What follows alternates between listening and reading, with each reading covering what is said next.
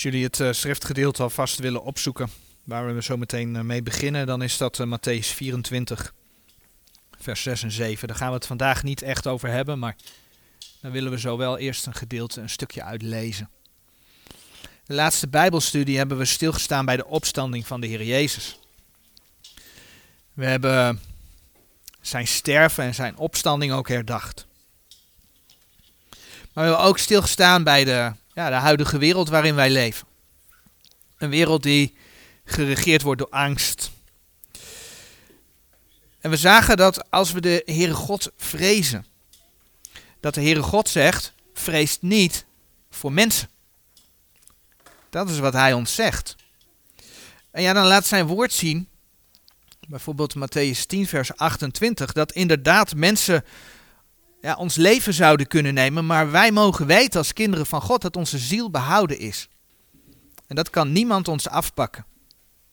Maar hoe mooi is het om te zien dat de Heer Jezus beloofd heeft om in ons zijn vrede te geven. En van daaruit mogen we als kinderen Gods leven. En dat is geweldig om te weten, ook in deze tijd. Nou gaan we vandaag niet uitgebreid bij die coronacrisis stilstaan. Maar wil, wel wil ik een aantal nieuwsartikelen gewoon even laten passeren die ik de afgelopen week zag. De eerste studie die, ik over, die we over corona hadden, daar stonden we stil bij het beginsel der smarten. En pestilentiën, ziekte horen daarbij. En dan komen we bij die tekst in Matthäus 24. In Matthäus 24, vers 6 en 7, en ik lees die twee versen nog een keer. En gij zult horen van oorlogen en geruchten van oorlogen. Zie toe, word niet verschrikt. Want al die dingen moeten geschieden. Maar nog is het einde niet. Want het ene volk zal tegen het andere volk opstaan en het ene koninkrijk tegen het andere koninkrijk. En er zullen zijn hongersnoden en pestilentiën en aardbevingen in verscheidene plaatsen. In die studie had ik het al even over dat de Bijbel heel duidelijk spreekt over verscheidene plaatsen. Niet nu een aardbeving hier en twee jaar later een aardbeving daar. Of nu een hongersnood hier en drie jaar later een hongersnood daar. Nee, de Bijbel heeft het erover dat die dingen gebeuren in verscheidene plaatsen.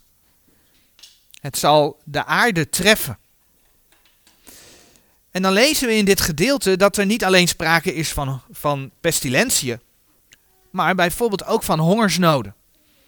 Nou, wat kwam ik afgelopen week tegen? Onder andere het eerste artikeltje. En als ik die titel vertaal van dat artikel, dan staat daar: De VN vreest wereldwijde hongersnoden van bijbelse proporties als gevolg van viruspandemie. Ze vrezen nu dus, nou wat ze eigenlijk zelf veroorzaakt hebben, door de noodkreet van het WHO. Ze vrezen nu dus dat er wereldwijd hongersnoden komen. Want ja, het Westen heeft nu zijn handen vol aan zichzelf. En uh, ja, de derde wereld, die landen moeten zich maar zien te redden. En daar slaat die dingen natuurlijk nog eens harder toe als hier. Overigens ook hier hoor je berichten over voedselvoorziening en dergelijke. Of dat wel allemaal goed gaat. Ze vrezen wereldwijde hongersnoden. Ook was er een week later het volgende bericht. Dit is ongeveer van twee weken geleden. Dit is van de afgelopen week. En de titel zegt: VN-agentschap, de helft van de arbeiders op de wereld verliest baan door coronavirus. Dit zijn voorspellingen. We weten helemaal niet of dat uit gaat komen. Maar het zijn wel weer dingen die we te horen krijgen. En uh, laten we wel zijn, als het zo doorgaat met al die bedrijven die niks doen nu, dat gaat niet goed. We gaan zien hoe dat verder gaat. Maar dit soort berichten past wel binnen het plaatje van virussen, van hongersnoden en andere dingen die gaan gebeuren. Binnen het plaatje van de eindtijd. En dan nog een ander nieuwsitem. In dat stukje stond ook over oorlogen en geruchten van oorlogen. Nou, dit is zo'n gerucht. Ik ga iets laten zien. Een uitspraak ook zo voorlezen. En dan zeg ik meteen, wat ik ga voorlezen is gebaseerd op de Talmud. Dus dat is niet Gods woord. En in die zin heeft het ook geen waarde. Maar dit nieuwsbericht laat wel zien wat er op dit moment onder de Joden in Israël leeft. En daar gaat het mij even om. En de kop van dat artikel dat luidt eindtijd voorspellingen over wereldoorlogen door rabbies komen overeen met de implementatie van de deal van de eeuw. En wat is de deal van de eeuw? Netanyahu heeft een afspraak, uh, heeft een nieuwe regering gevormd. Dat is ook zoiets typisch. In Polen stellen ze verkiezingen uit tot 2022. De inentingsagenda van Bill Gates op de Europese agenda is ook eind 2022 dat dat gerealiseerd moet zijn. Nou, in Nederland horen we nog niks over verkiezingen die uitgesteld zijn. Maar Netanyahu heeft het geregeld dat in Israël de regering langer kan blijven zitten. Uh, dat loopt door tot in 2022. En daar heeft hij een andere partij bij gekregen. En zij hebben de deal van de eeuw gesloten. En wat houdt dat onder andere in? Dat ze per begin juli van plan zijn om de Westbank te annexeren. Nou, je snapt als Israël de Westbank gaat annexeren, wat dat teweeg brengt in de Arabische wereld. Nou, en dan schrijft dit artikel, en dan citeer ik het volgende. Overigens 2020 werd ook in dat artikel genoemd, dat schijnt een sabbatsjaar te zijn. Nou, en dat artikel zegt dan, gedurende het sabbatsjaar zullen oorlogen, waaronder de oorlog van Gog en Magog, gevoerd worden waar het Joodse volk bij betrokken is, zegt de Talmud in Sanhedrin 97b. In het jaar na de beëindiging van het Sabbatjaar zal de Messiaanse zoon van David komen. Rabbi Pinchas Winston, die gezien wordt als een eindtijdgeleerde onder de orthodoxe Joden, vertelde Breaking Israel News dat een Messiaanse figuur in die oorlog zelf direct betrokken zal zijn. Nogmaals, dit is gebaseerd op de Talmud. Maar ik vond het in deze tijd toch een typerend bericht en ik denk, ik ga dat in ieder geval laten zien. Ik ga dat aantonen. Want er gaat een moment komen dat die valse Messias, dat die antichrist, want ze hebben het natuurlijk over de Messiaanse zoon van David. Maar wat ze bedoelen, Israël gaat een vredesverdrag met die antichrist sluiten. Dit gaat niet over de Heer Jezus die terug gaat komen. Dit gaat over de antichrist. En er gaat een moment komen dat die ja, zijn hoofd boven het maaiveld gaat uitsteken. Alles lijkt in ieder geval op dit moment erg snel te gaan. En we mogen onze heren blijven verwachten. De Bijbelstudie van uh, twee keer geleden. Toen hebben we stilgestaan bij het uh, thema bruidegom en bruid. En dan met name bij trouw, hoererij en overspel. We zagen toen dat waar man en vrouw er bewust voor kiezen om samen te zijn en één vlees te worden, dat er een verbond ontstaat tussen man en vrouw waarvan de Heer zegt, hetgeen dan God samengevoegd heeft, scheide de mens niet. En dat staat dan in Matthäus 19, vers 6.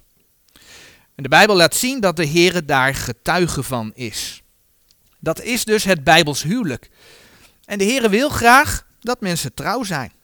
Trouw zijn aan elkaar. Nou, omdat de wereld onder de overste van de macht der lucht staat, is het niet vreemd dat juist het huwelijk wat staat voor de eenheid tussen de Heer Jezus en zijn gemeente, het hier op aarde moet ontgelden. En dat merken we natuurlijk aan allerlei dingen. Bijvoorbeeld dat de jeugd niet geleerd wordt om trouw te zijn. Maar juist zoveel mogelijk uit te proberen. Hè. Ze moeten zoveel mogelijk uitproberen waarmee ze aangezet worden tot hoererij. En de Bijbelse definitie van hoererij is dus één vlees worden met iemand zonder de bedoeling te hebben om bij elkaar te blijven. En wat er dan meestal toe leidt dat er met meerdere personen naar bed gegaan wordt. Overigens, de kanttekening erbij, als je bijvoorbeeld uh, Ezekiel 23, vers 3 en 8 bekijkt, dan zie je dat dat um, niet alleen met het daadwerkelijk één vlees te maken heeft, maar bijvoorbeeld ook met het betasten van elkaars naaktheid. Om het maar even zo te zeggen. Dus al het seksuele geëxperimenteer buiten het feit dat je je aan iemand wilt binden, is voor de Heere God dus hoererij. Nou, en zodra je getrouwd bent en dan ook dat soort dingen gaat doen, dan is dat ook hoererij, maar dan noemt de Bijbel dat ook overspel. overspel is het niet trouw zijn aan je huwelijksverbond, waar de Heere God getuige van is geweest. En dat terwijl de Heere dus juist wil dat we wel trouw zijn.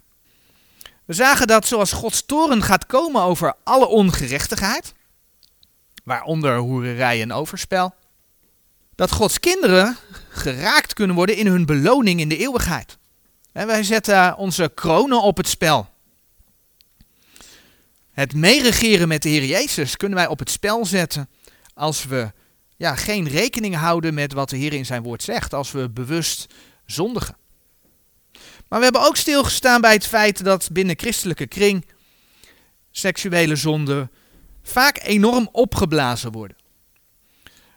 We hebben toen gezien, onder andere 2 Korinthe 5 vers 11, dat seksuele zonde, ja, dat is net zo erg als bijvoorbeeld gierig zijn, als dronken zijn, als stelen, als lasteren. En voor al die zonden is er vergeving. Want de Heere reinigt, 1 Johannes 1 vers 9, van alle ongerechtigheid. Laten we nog een keer lezen de versen in Malachi 2. Malachi 2. Vanaf vers 14.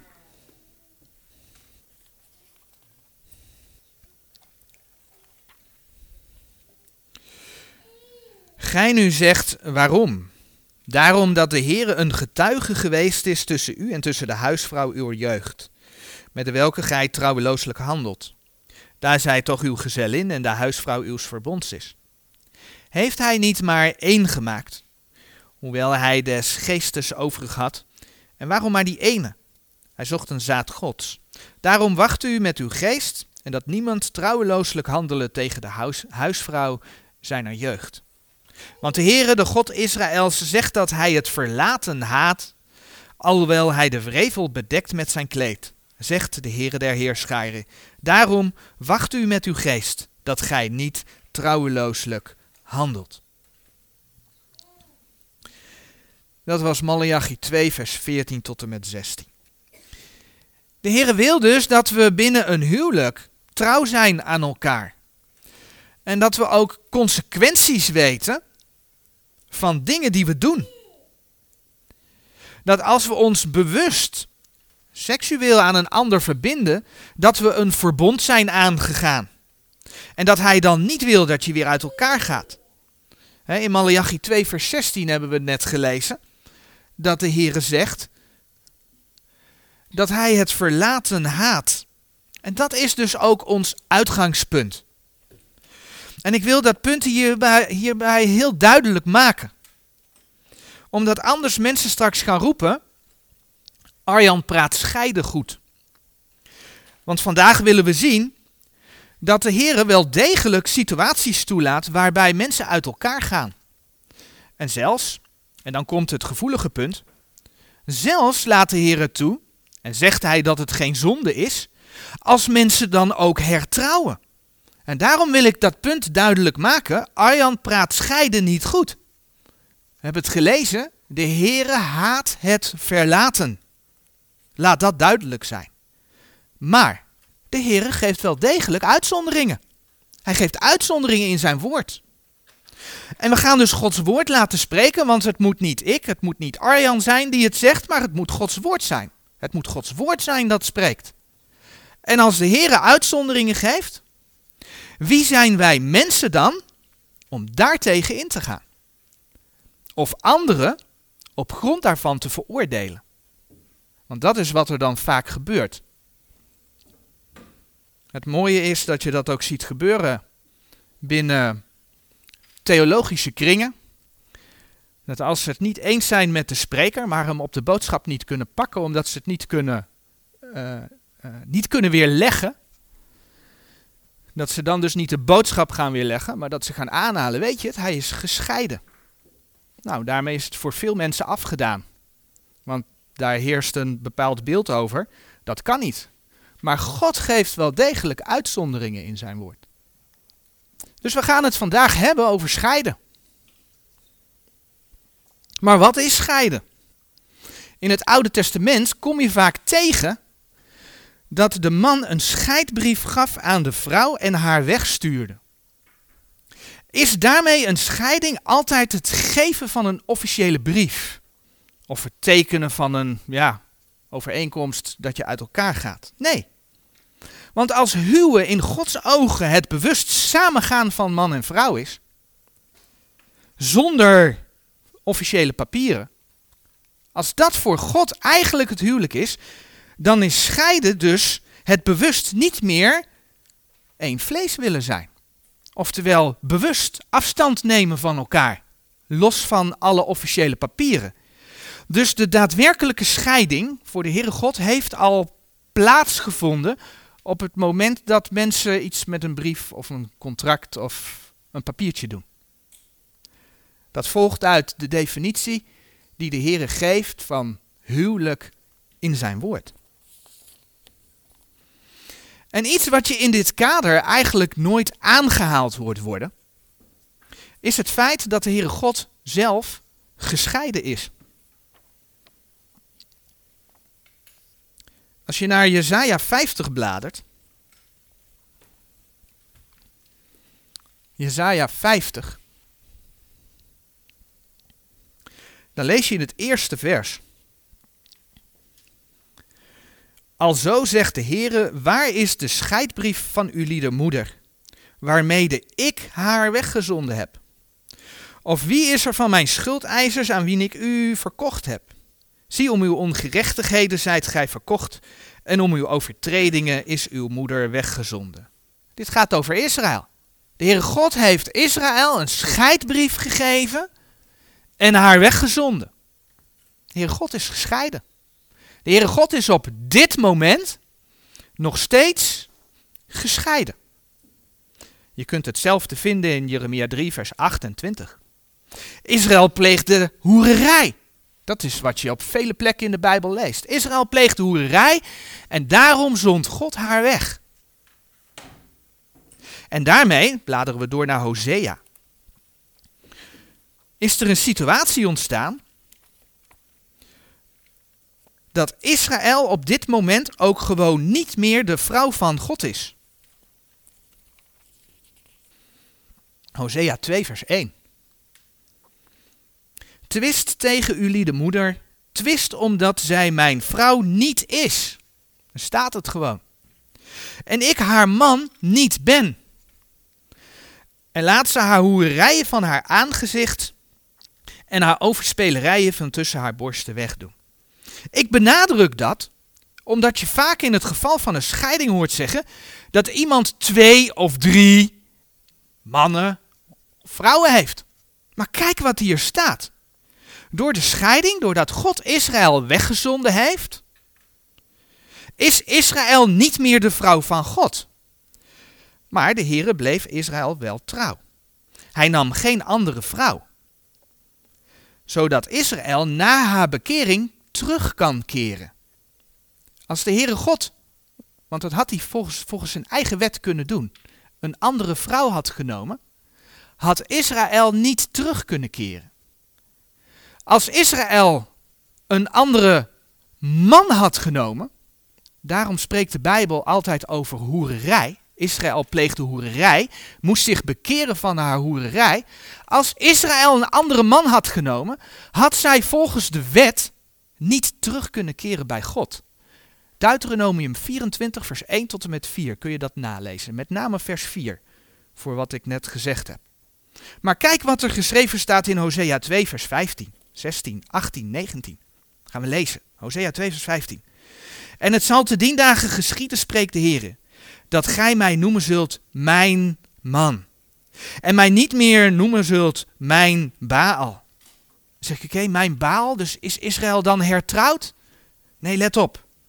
En ik zal de namen der Baals van haar mond wegdoen. Israël had niet één nieuwe God waarmee ze gehuwd was. Israël hoereerde met de goden met wie het op dat moment uitkwam. En ik zal de namen der Baals van haar mond wegdoen. En zij zullen niet meer bij hun namen gedacht worden. Vers 18. En ik zal u mij ondertrouwen in eeuwigheid. Ja, ik zal u mij ondertrouwen in gerechtigheid en in gericht. En in goede tierenheid en in barmhartigheden. En ik zal u mij ondertrouwen in geloof. En gij zult de Heere kennen. Israël pleegde hoererij. God stuurde haar weg met een scheidbrief. Maar hij bleef haar trouw. En Israël zal zich gaan bekeren. En de Heere zal haar opnieuw ondertrouwen. En er komt een situatie dat God weer de man van Israël zal zijn. Dat is wat we net gelezen hebben. Dus de Heere is zelf gescheiden.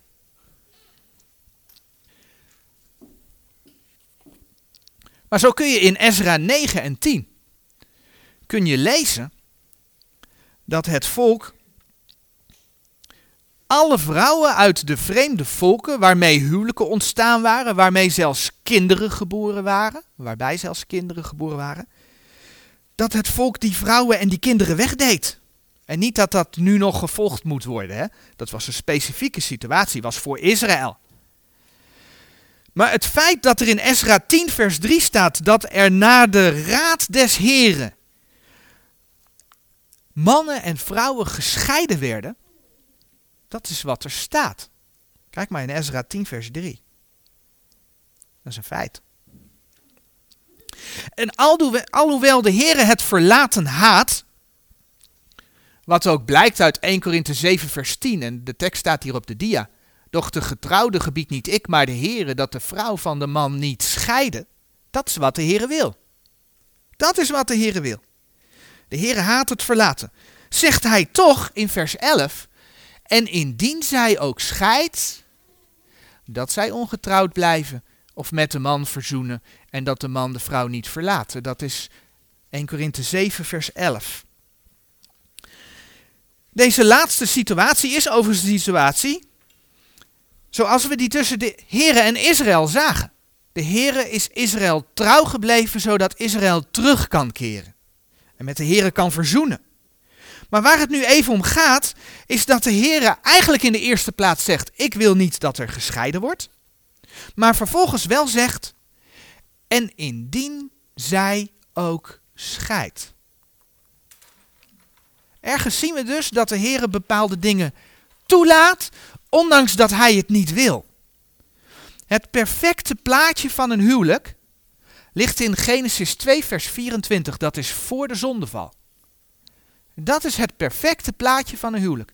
Genesis 2, vers 24, dat is voor de zondeval. Maar de schepping is in zonde gevallen. En daarmee zien we dat er ook op het huwelijk sporen van de zondeval terecht zijn gekomen. En de Heer wil geen scheiding, maar er zijn situaties dat het niet anders kan. En dan laat de Heer het toe. Maar allereerst de oud-testamentische situatie. In het Oude Testament zegt de Heer, dat hebben we in Malachi 2 gelezen, dat hij het verlaten haat.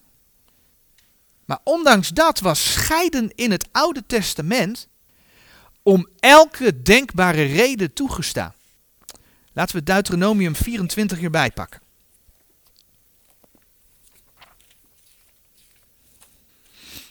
Deuteronomium 24. En dan lezen we in het eerste vers. Wanneer een man een vrouw zal genomen en die getrouwd hebben, zo zal het geschieden indien zij geen genade zal vinden in zijn ogen, omdat, uh, omdat hij iets schandelijks aan haar gevonden heeft, dat hij haar een scheidbrief zal schrijven en in haar hand geven en haar laten gaan uit zijn huis. De man mocht zijn vrouw dus om iets schandelijks wegdoen. En de reden mocht hij blijkbaar zelf bedenken. Dat was het Oude Testament notabene. De Heere liet het toe. En als je naar de context kijkt, dan mocht die vrouw gewoon hertrouwen. Deuteronomium 24 vers 2 zegt, zo zij dan uit zijn huis uitgegaan zijnde, zal heen gaan en een andere man ter vrouw worden. En dan staat hier in de King James 1611, She may go and be another man's wife. Deuteronomium 24, vers 3 en 4 maken alleen wel duidelijk dat als dat gebeurt, dat daarmee, en dat vertelde ik net al toen ik het over de heren had, dat daarmee de verzoening met haar eerste man is uitgesloten. Ze kan dan nooit meer terugkeren. Dat lees je in vers 3 en 4. De Heer Jezus die geeft in Matthäus 19 vers 8 de reden. Waarom was dit? Nou, de Heer Jezus zegt tegen de Fariseeën: hij zeide dan tot hen, Mozes heeft vanwege de hardigheid uw harten u toegelaten uw vrouwen te verlaten. Maar van den beginnen is het alzo niet geweest. Dat is Matthäus 19, vers 8. Ook dit is dan dus terug te voeren op de zondeval.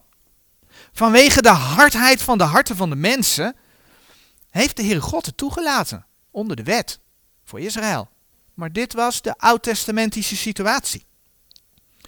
Het Nieuwe Testament laat wat anders zien. In het Nieuwe Testament laat de Heer Jezus zien dat hij die regel aanpast. Hij zegt in Matthäus 19, vers 9: Maar ik zeg u dat zo wie zijn vrouw verlaat anders dan om hoererij en een andere trouwt, die doet overspel. En die de verlatene trouwt, doet ook overspel. Dus daar waar in het Oude Testament eigenlijk alles mocht, daar zegt de Heer Jezus, zo wie zijn vrouw verlaat anders dan om hoererij en een andere trouwt, die doet overspel. En die de verlatene trouwt, doet ook overspel. En dat is de basis voor het Nieuwe Testament, ook voor de gemeente. Je pleegt overspel als je je echtgenoot verlaat en een ander trouwt. Behalve, behalve als jouw partner hoererij pleegt. Dan pleeg je dus geen overspel als je je partner verlaat en een ander trouwt. Dat ligt in de tekst besloten. Daaruit blijkt dat als de partner hoererij pleegt, dat de uh, de trouw gebleven partner de ontrouwe mag verlaten. Het mooiste zou zijn als de partner oprecht berouw heeft. En dat degene die trouw is gebleven kan vergeven. Dat is de allermooiste situatie. Dan is er een basis om bij elkaar te blijven. Vergeving. Dat is de evangelie, hè? Vergeving. Dat is het allermooiste. Want de Heere zegt dat Hij alle ongerechtigheid vergeeft. Laten we 2 Korinthe 5, vers 7 en 8 opzoeken.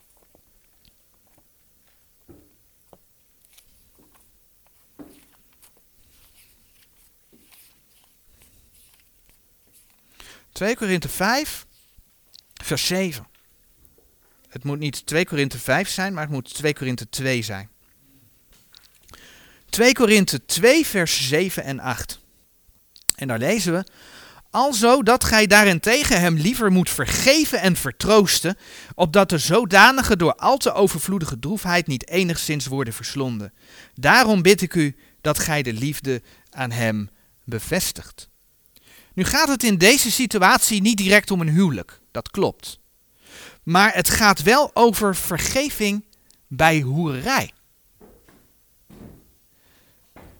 En vergeving geven voor hoerij, dat geldt natuurlijk net zo goed binnen het huwelijk. Maar degene die bedrogen is, heeft het recht om een scheiding aan te gaan.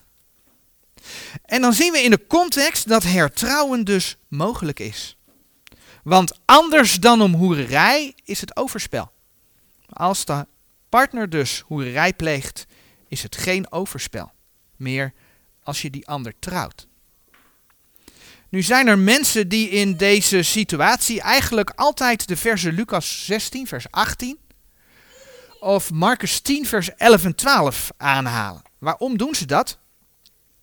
Omdat er binnen uh, de, de, de, de christelijke groepen eigenlijk vrij breed de gedachte heerst dat scheiding ten alle tijden uit de boze is. En daarom halen ze bijvoorbeeld Marcus 10, vers 11 en 12 aan. Ik zal het lezen. Marcus 10, vers 11 en 12. En daar lees je bijvoorbeeld. En hij zeide tot hen, zo wie zijn vrouw verlaat en een andere trouwt, die doet overspel tegen haar. En indien een vrouw haar man zal verlaten en met een andere trouwen, die doet overspel. Wat je hier ziet, is dat de uitzondering die de Heer Jezus in Matthäus 19, vers 9 genoemd heeft, anders dan om hoererij, hier niet genoemd wordt. Maar dat maakt dus dat Matthäus 19, vers 9 de complete openbaring is daar geeft de Heer de regel, maar ook zijn uitzondering. Dat is de complete openbaring. Dus als je dan in een gesprek over dit onderwerp alleen Marcus 10, vers 11 en 12 of Lucas 16, vers 18 noemt, en die uitzondering van, die de Heer Jezus noemt in Matthäus 19, vers 9 niet noemt, dan weet je dat die iemand niet eerlijk bezig is. Want hij wil die uitzondering van de Heer Jezus weghouden. En dat is dan vaak zo, omdat men vast wil houden aan het traditionele huwelijksbeeld, zoals dat binnen kerken gegroeid is van de voorganger die een huwelijk inzegent. Wat je nooit meer zou kunnen ontbinden. Maar de Bijbel laat wat anders zien. In het geval dat de partner hoerij pleegt. Een andere reden die tot scheiding leidt, die overigens wel door vrijwel iedereen geaccepteerd wordt, ook het hertrouwen daarna, is de dood. Als je partner sterft, dan ben je gescheiden. Dan ben je niet meer man en vrouw. Dan mag je hertrouwen. In 1 Korinthe 7, vers 39 wordt dat ook gezegd. De tekst staat hier op de dia. Een vrouw is door de wet verbonden zolang tijd haar man leeft. Maar indien haar man ontslapen is, zo is zij vrij om te trouwen, dien zijn wil, alleenlijk in de Here. Daar staat het. Nou, een schriftgedeelte dat daar ook bij past, en dat gaan we opzoeken, is Romeinen 7. Romeinen 7, de eerste drie versen. Het is een gedeelte wat overigens niet in de eerste plaats over het huwelijk gaat, maar over de wet. Maar het huwelijk wordt daar als een illustratie gebruikt. En dan lezen we in Romeinen 7, vers 2.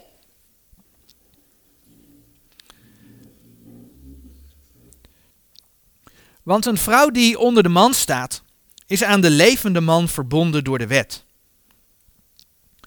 Maar indien de man gestorven is, zo is zij vrijgemaakt van de wet des mans.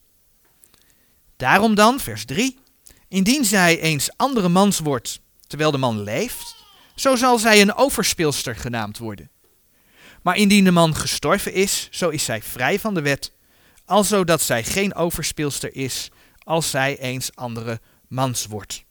Eigenlijk is dit een herhaling van wat we in 1 Korinthe 7 vers 39 gelezen hebben, maar ook wat we bijvoorbeeld in Marcus 10 vers 11 en 12 gelezen hebben, en dus zonder de uitzondering die de Heer Jezus gaf in Matthäus 19 vers 9. Het gaat dus over een getrouwd iemand die vrij is als de partner sterft. De achtergebleven is dan niet meer gebonden en niet meer gebonden betekent vrij om te hertrouwen. En nu wordt deze tekst heel vaak misbruikt. Heel vaak wordt deze tekst toegepast op iemand die gescheiden is. En dan is de reden, dan zou je dus nooit mogen trouwen totdat de gescheiden, tot de partner waarmee je van gescheiden bent, totdat die sterft. En als die sterft, dan pas zou de mogelijkheid er zijn om te hertrouwen. Dat is zo'n beetje wat er in het christelijke wereldje leeft. Maar dat is deze tekst geweld aandoen. Want deze tekst gaat niet over een gescheiden persoon. Deze tekst gaat over, dat hebben we net gelezen, vers 2, een vrouw die onder de man staat, die aan de levende man verbonden is. Ze zijn één vlees. Zijn met elkaar verbonden. Deze zijn getrouwd. En dat is wat Marcus 10 zegt. En ook Matthäus 19. Als je dan van een ander wordt, dan pleeg je overspel. Dit gaat over een getrouwd iemand, dit gaat niet over een gescheiden iemand.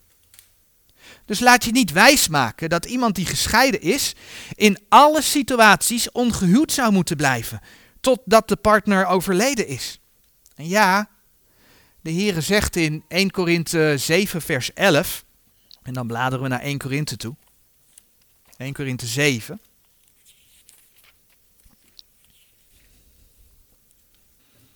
...1 Korinthe 7 vers 11, de Heere zegt... ...en indien zij ook scheidt, dat zij ongetrouwd blijven of met de man verzoenen en dat de man de vrouw niet verlaten. Dat staat er. Dat klopt. Maar diezelfde Heere geeft uitzonderingen in zijn woord. En die eerste uitzondering hebben we gezien is hoererij. De tweede uitzondering is als de partner sterft. Dan mag de achtergeblevene hertrouwen.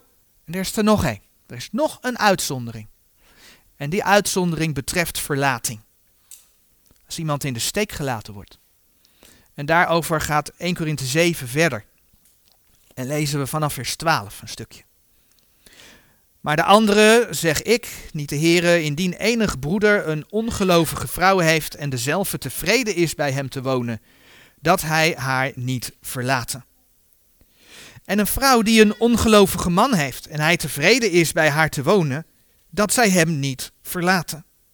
Want de ongelovige man is geheiligd door de vrouw en de ongelovige vrouw is geheiligd door de man. Want anders waren uw kinderen onrein, maar nu zijn zij heilig.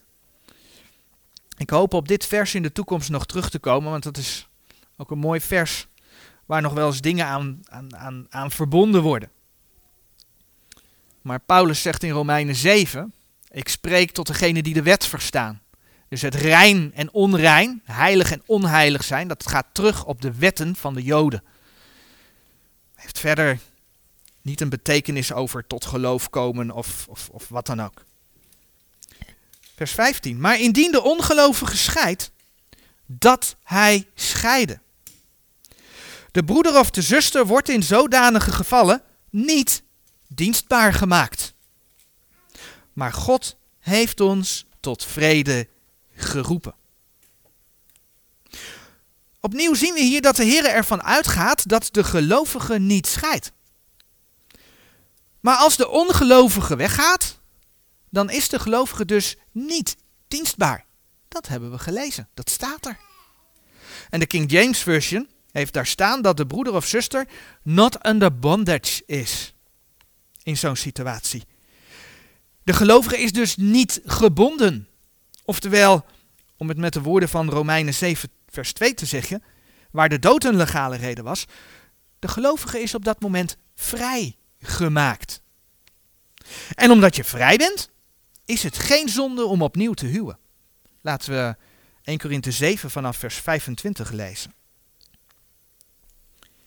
Aangaande nu de maagden heb ik geen bevel des Heren, maar ik zeg mijn gevoelen als die barmhartigheid van de Heren gekregen heb om getrouwd te zijn.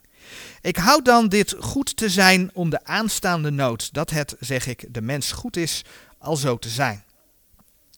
Ongehuwd, net als Paulus. Vers 27. Zijt gij aan een vrouw verbonden, zoek geen ontbinding. Zijt gij ongebonden van een vrouw, zoek geen vrouw. Vers 28. Maar indien gij ook trouwt, gij zondigt niet. En indien een maag trouwt, zij zondigt niet. Doch de zulke zullen verdrukking hebben in het vlees en ik spaar uw lieden. Daar staat dus, zijt gij ontbonden van een vrouw. Zoek geen vrouw. De King James zegt in 1 Korinthe 7 vers 27, Art thou bound unto a wife, seek not to be loosed. Art thou loosed from a wife, seek not a wife. Daar staat dus, zijt gij ontbonden van een vrouw, zoek geen vrouw. Het gaat er in de eerste plaats dus om, opnieuw, dan komt hij weer terug, dat je niet scheidt. Maar als je op een bijbelse manier gescheiden bent, oftewel, er is dood in het spel, oftewel, er is hoererij in het spel, Oftewel, je bent verlaten door jouw ongelovige partner die niet meer met jou wil samenleven. Dan blijft het eerste advies om niet te hertrouwen. Maar gaat 1 Korinthe 7 vers 28 verder. Maar indien gij ook trouwt, gij zondigt niet. En dat gaat niet over een maagd.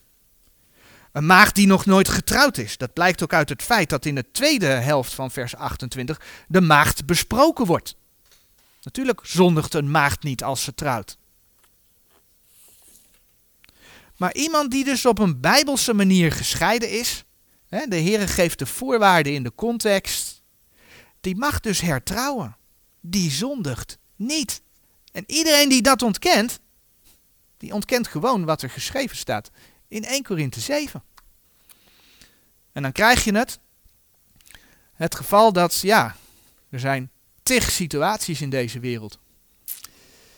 En niet elke situatie staat precies in de Bijbel beschreven.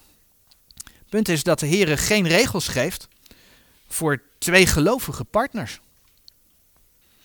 De Heer gaat er blijkbaar van uit dat twee gelovige partners elkaar trouw blijven. Dat kom je dus in 1 Korinthe 7, vers 10 en 11 tegen. Als twee gelovige partners ervoor kiezen om uit elkaar te gaan, dan moeten zij dus ongehuwd blijven. Of zich met elkaar verzoenen. Dat is wat er in vers 10 en 11 in 1 Korinthe 7 staat. Ja, en dan krijg je de maar wat als hè, situaties. Zoals ik al zei, de, de, Bijbel geeft niet voor elke situatie een, een verklaring, maar dat wat we besproken hebben is de Bijbelse basis over huwelijk en over scheiden, over trouw en niet trouw zijn. Dus wat als de ene gelovige partner trouw wil blijven en absoluut niet wil scheiden, terwijl de andere partner de kop op hol heeft, ook gelovig zegt te zijn en die scheidt? Er zijn er die zeggen dat deze partner dan uit ongeloof handelt, omdat de opdracht is om niet te scheiden en dat daarom de gelovige dan vrij is om te hertrouwen. Ik vind dat heel lastig. Men geeft aan dan dat de Heer in 1 Korinthe 7 vers 15 zegt, maar God heeft ons tot vrede geroepen. En er zijn andere bijbelteksten, daar kom ik zo nog even op terug, onder andere Deuteronomium 24 vers 16 en Matthäus 12 vers 7, die laten zien dat de Heer de onschuldige nooit schuldig houdt. Maar het lijkt er toch sterk op dat als een van de twee gelovigen scheidt, dat hij ongetrouwd hoort te blijven. En dat de ander, die dus achterblijft, trouw hoort te blijven. 1 Korinthe 7, vers 10 en 11. Doch de getrouwde gebied niet ik, maar de Heere dat de vrouw van de man niet scheiden. En indien zij ook scheidt, dat zij ongetrouwd blijven of met de man verzoenen. En dat de man de vrouw niet verlaten. Nu zullen veel scheidingen ontstaan doordat men, want dat speelt vaak, een andere liefde is tegengekomen. Ook als na de scheiding, die zonder bijbelse gronden heeft plaatsgevonden, een andere geliefde in het vizier komt, dan is er dus alsnog sprake van overspel. En dan is dus het moment voor degene die trouw is gebleven om te kunnen zeggen: er is overspel gepleegd, ik ga hertrouwen omdat men dan een bijbelse grond heeft voor hertrouwen. Maar ik wil nog een stapje verder gaan. Er zijn schrijnende situaties waarin mensen niet anders kunnen. Situaties van grof geweld bijvoorbeeld. Weet je, ik denk dat je mag zeggen dat de Heer die situaties ook ziet.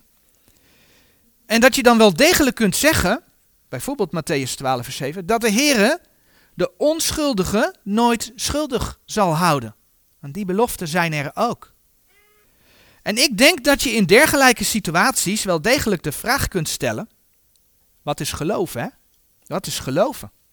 Iemand die naar de kerk gaat, heb ik dan een gelovige partner als die met mij meegaat? Ik denk dat je in situaties, als je spreekt over extreem geweld, dat mensen het niet meer kunnen uithouden, wel degelijk de vraag mag stellen: was, is mijn partner wel wederom geboren? Want een wederomgeborene met de vrede van de Heer zal zijn of haar partner niet stelselmatig kapot maken. Waar ik naartoe wil. Ik heb enige tijd geleden namelijk iemand gehad die mij benaderde via een omweg over de geweldige site. Maar achteraf, het was een vrouw, wilden ze me spreken over het onderwerp scheiden. En ik heb geprobeerd aan de hand van deze teksten te laten zien dat de Heere God uitzondering maakt. Maar keihard, nee, dat kan niet. Keihard, nee, dat kan niet. Wat ik wil meegeven is, pas op dat je slachtoffers niet verder kapot maakt door te zeggen dat ze nooit meer zouden mogen trouwen. Ik geloof dat daar wel degelijk geldt. Maar God heeft ons tot vrede geroepen. En daarmee praat ik het niet goed, want als twee gelovigen bepalen dat ze uit elkaar gaan, dan staat er in 1 Korinthe 7, vers 10 en 11 wat God wil. Maar ik weet ook dat er situaties zijn waar mensen niet anders konden. En dan staat er toch echt bij het verlaten geschreven. Maar God heeft ons tot vrede geroepen. Bij alle bijbelse gronden om te hertrouwen moet je wel bedenken de tekst die net onderaan de dia verschijnt, dat de Heer een waarschuwing geeft. 1 Korinthe 7, vers 28. Doch de zulke zullen verdrukking hebben in het vlees. Overigens, in die context wordt ook over de maagd gesproken die trouwt. Dan is er helemaal geen sprake van hertrouwen. Dus er is sowieso verdrukking in het vlees als je ervoor kiest om een relatie aan te gaan. Je krijgt er allerlei zorgen bij. Dat ga je delen. Je moet er voor elkaar zijn. Maar ga je hertrouwen, dan brengt dat nog meer verdrukking in het vlees met zich mee. Er zullen gevoeligheden uit het verleden liggen. Je gaat misschien dingen vergelijken. Er zijn kinderen die het moeilijk vinden. Of kinderen die door de nieuwe partner niet begrepen worden. Je kunt allerlei situaties denken. Doch de zulke zullen verdrukking hebben in het vlees. Dat is de waarschuwing die de Heer geeft. Maar de Heer is duidelijk. Als er een bijbelse grond is, dan zondig je niet als je hertrouwt. En dan een situatie die in de praktijk nog wel eens voorkomt. Een prediker brengt Gods woord. Zijn vrouw pleegt overspel en verlaat hem. Ja, op dat moment is de prediker gescheiden. Deze prediker die hertrouwt. Mag deze prediker Gods woord nog brengen? In de praktijk zie je dat men dan zelf bijvoorbeeld stopt. Want ja, ons wordt verteld dat als jij gescheiden bent, dat het dan ophoudt. Prediker stopt. Andere predikers, die weten wat er over scheiden geschreven staat en over overspel, gaan door. Blijven Gods woord verkondigen. En dan krijgen ze een tegenwerking. Want men is gescheiden. Maar is dat terecht op grond van Gods woord? Nee, dat is niet terecht. Deze man mocht op grond van Gods woord scheiden, want zijn vrouw pleegde overspel. Hij mocht zelf op grond, zelfs op grond van Gods woord hertrouwen. De Bijbel zegt in een dergelijke situatie, maar God heeft ons tot vrede geroepen. En gij zondigt niet. En dan wil ik nog graag bij één tekst stilstaan, die in situaties met scheiding ook vaak aangehaald wordt. En dat betreft 1 Timotheus 3, vers 2.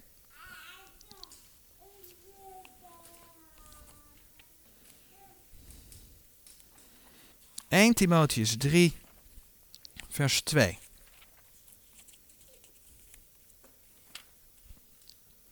Een gedeelte dat gaat over ja, regels van de heren waar de opziener aan moet voldoen. En dan lees je in het tweede vers. Een opziener dan moet onberispelijk zijn, ener vrouwen man. Wakker, matig, eerbaar, gaarne herbergende, bekwaam om te leren. Ener vrouwen man, oftewel de man van één vrouw. Ik ga hier dus nu ook alleen over de situatie, de man die een vrouw heeft, spreken. Ik ga niet de andere kant benaderen, want het gaat hier om eisen van de opziener. Een vrouw hoort geen opziener te zijn, volgens Gods woord. Maar je zou het ook kunnen omdraaien.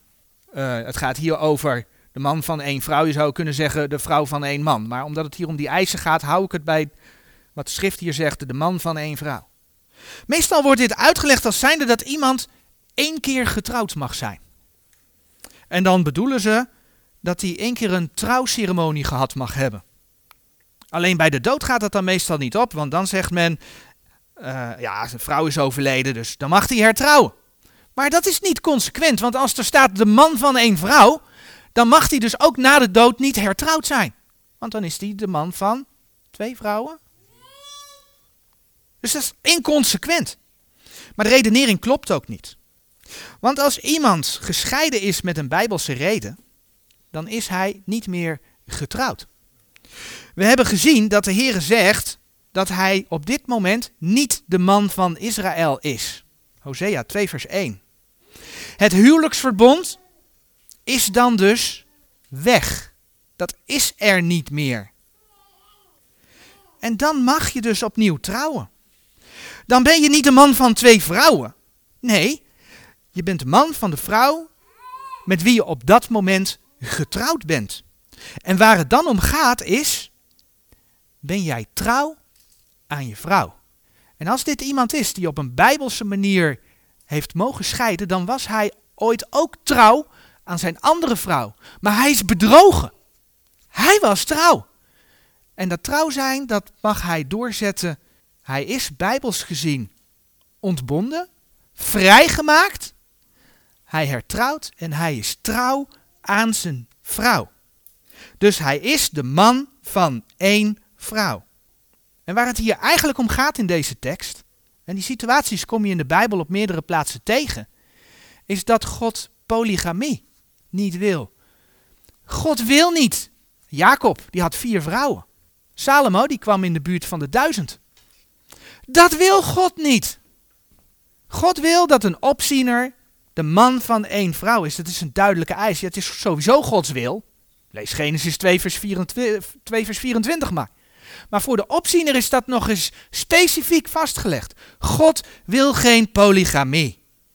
Genesis 2, vers 24. Daarom zal de man zijn vader en zijn moeder verlaten en zijn vrouw aankleven en zij zullen tot één vlees zijn. En hiermee hebben we het Bijbelse plaatje van wat een huwelijk is in feite compleet.